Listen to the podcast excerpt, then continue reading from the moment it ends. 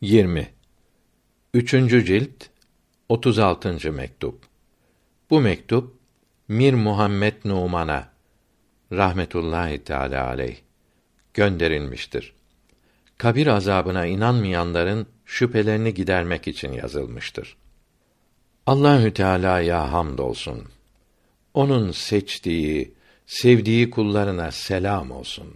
Kabirde azap yapılacağı sahih ve meşhur hadisler ile hatta Kur'an-ı Kerim'deki ayetlerle bildirilmiş iken çok kimsenin bunda şüphe ettiği hatta inanmadığı böyle şey olamaz dediği görülüyor. Kabre konulmamış ölüleri hareketsiz ve bırakıldığı gibi gördükleri için mezarda azap olduğunda şüphe ediyorlar. Meyyite azap yapılsaydı, canı yansaydı, dirilerde olduğu gibi çırpınır, hareket ederdi diyorlar. Buna cevap olarak deriz ki, kabir hayatı veya alemi berzah hayatı denilen meyyitlerin hali dünyadaki dirilerin hayatı gibi değildir. Dünyanın nizamı, düzeni için buradaki hayatta hem his yani duygu hem de irade ile hareket vardır. Berzah kabir hayatında ise hareket etmek lazım değildir. Hatta berzah aleminde hareket olmaması lazımdır. O hayatta bulunanların elem ve azap duymaları için yalnız hissetmeleri yetişir. Görülüyor ki berzah hayatı yani kabir hayatı dünya hayatının yarısı gibidir. Kabirde ruhun bedene bağlanması diri iken olan bağlanmasının yarısı kadardır. İşte bunun için gömülmemiş ölüler berzah hayatında oldukları için azabı ve elemi duyarlar ve hiç hareket etmez, kıpırdayamazlar.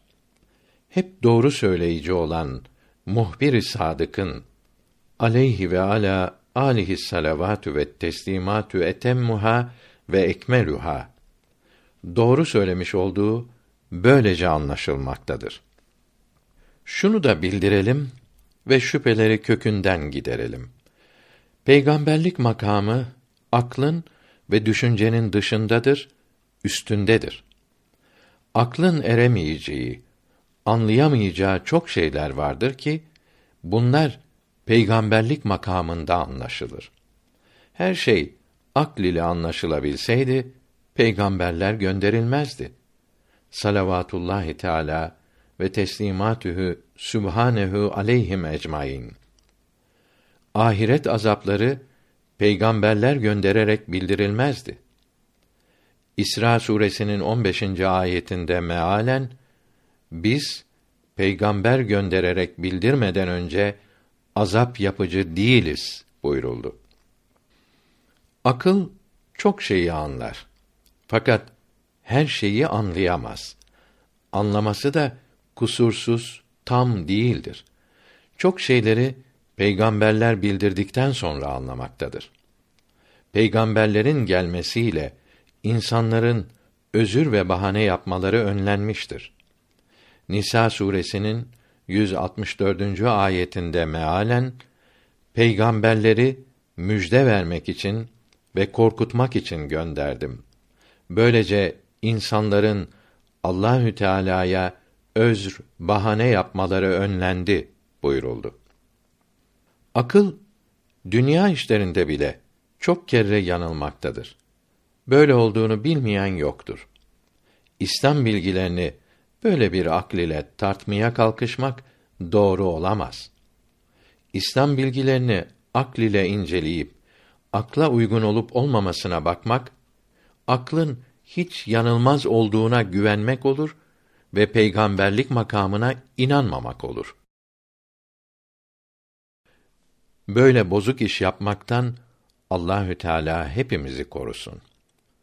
Önce peygambere inanmak, Allah'ın peygamberi olduğunu tasdik etmek lazımdır. Böylece onun bildirdiklerinin hepsinin doğru oldukları kabul edilmiş olur. Şeklerden, şüphelerden kurtuluş nasip olur. dinin temeli peygambere inanmaktır. Peygamberin Allah tarafından gönderildiğini, hep doğru söylediğini aklın kabul etmesidir. Akıl bu temel bilgiyi kabul edince peygamberin bildirdiklerinin hepsini kabul etmiş olur. Peygamberin sallallahu teala aleyhi ve sellem Allah tarafından gönderildiğini, Allah'ın bildirdiklerini haber verdiğini kabul etmemiş olan bir akla din bilgilerini birer birer inandırmak çok güç olur. Aklın peygambere kolay inanması ve kalpte tam iman hasıl olması için en yakın yol Allahü Teala'yı zikretmektir. Rahat suresinin 30. ayetinde mealen iyi biliniz ki kalpler Allahü Teala'nın zikriyle itminana, rahata kavuşur buyuruldu. Yani tam imana kavuşur. Düşünerek, akl ile ölçerek bu yüksek makama kavuşmak güç hem de çok güçtür.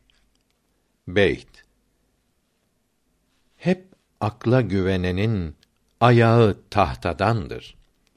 Tahta olan ayağı hiç denilir mi sağlamdır? Peygamberlerin Allah tarafından gönderildiği ve hep doğru söylediğini uzun uzun düşünüp kabul ve tasdik ettikten sonra onun yolunda izinde bulunan her şeyde ona uyan bir kimse her şeyi düşünerek yapmış ve hepsinde akla uymuş olur. Peygamberin her sözüne uyması akla uymak olur. İnsanın aklı bir şeyin var olduğunu anlar, kabul ederse o şeyden meydana gelen ve o şeyi meydana getiren parçaların da var olduklarını anlamış, kabul etmiş olur.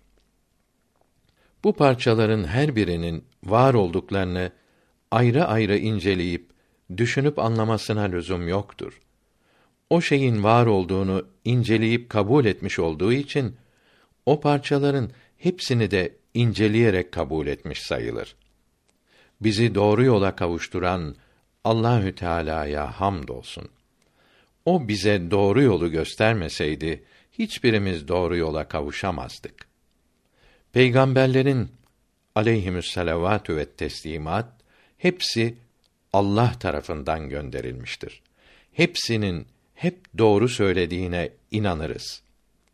Sapık din adamı Ahmet İbni Teymiye'nin kitaplarındaki bozuk fikirleriyle İngiliz casusu Hemfer'in yalanlarının ve iftiralarının karışımına Vehhabilik denir. Doğru yolda bulunanlara bizden selam olsun. Herkese lazım olan iman 1419 miladi 1999 ve sonraki tarihlerdeki baskılarında sayfa 32'de diyor ki peygamberlerin aleyhimüs salavatü ve teslimat sayısı belli değildir. 124 binden çok oldukları meşhurdur. Bunlardan 313 veya 315 adedi resuldür. Bunların içinden de altısı daha yüksektir. Bunlara ülül azm peygamberler denir.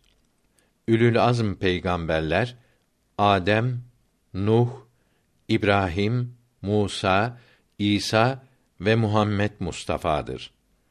Aleyhimüssalatu vesselam. Peygamberlerin içinde 33 adedi meşhurdur. Bunların isimleri Adem, Şit veya Şis, İdris, Nuh, Hud, Salih, İbrahim, Lut, İsmail, İshak, Yakup, Yusuf, Eyüp, Şuayb, Musa, Harun, Hıdır, Yuşa bin Nun, İlyas, Elyasa, Zülkifl, Şem'un, İşmoil, Yunus bin Meta, Davud, Süleyman, Lokman, Zekeriya, Yahya, Uzeyr, İsa bin Meryem, Zülkarneyn ve Muhammed aleyhi ve aleyhimüsselatu vesselam'dır. Bunlardan yalnız 28'inin isimleri Kur'an-ı Kerim'de bildirilmiştir. Şit, Hıdır, Yuşa, Şem'un ve İşmoil bildirilmemiştir.